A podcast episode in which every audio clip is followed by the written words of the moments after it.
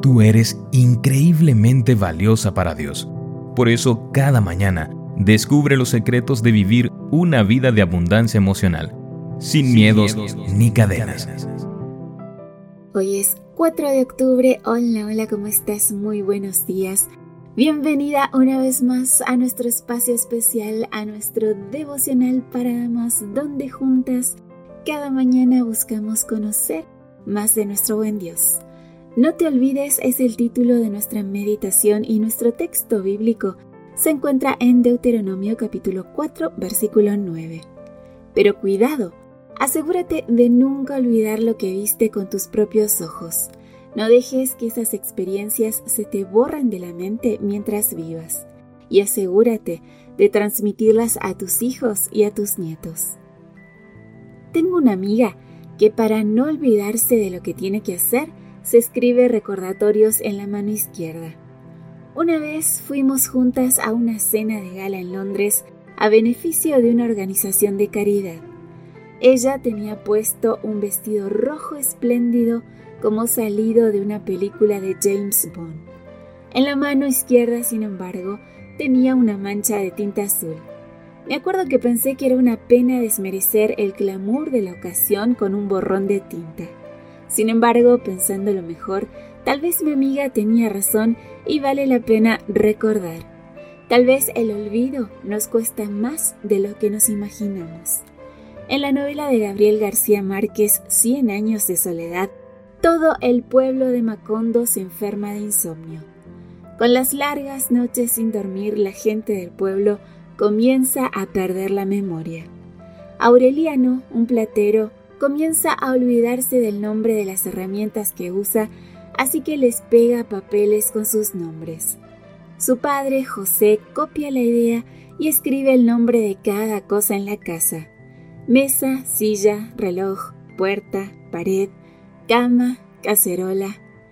Después José va al corral y marca los animales y las plantas también vaca, chivo, yuca.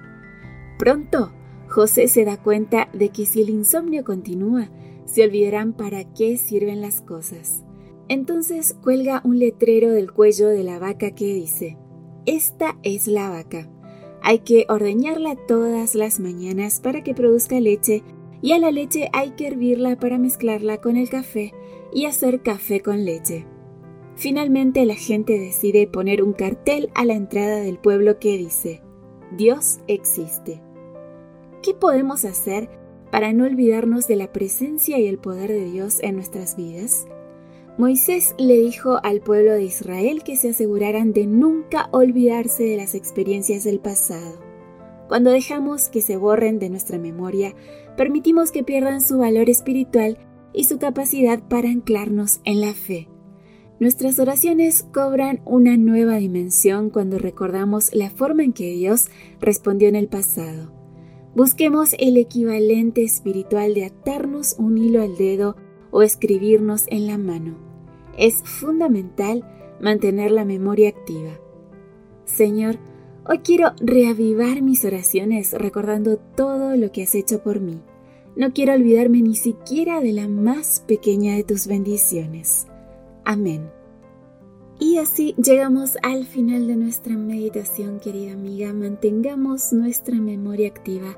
Recordemos todo lo que el Señor ha hecho por nosotras, por sus hijos en el pasado y vivamos con fe y esperanza en que Él también se manifestará en nuestras vidas, en nuestro presente y en nuestro futuro. Que tengas un lindo día con Jesús. Gracias por tu compañía. Recuerda compartir estos audios y nuestra cita mañana aquí en nuestro devocional para damas. Bendiciones. Gracias por acompañarnos. Te recordamos que nos encontramos en redes sociales. Estamos en Facebook, Twitter e Instagram como Ministerio Evangelike. También puedes visitar nuestro sitio web www.evangelike.com. Te esperamos mañana.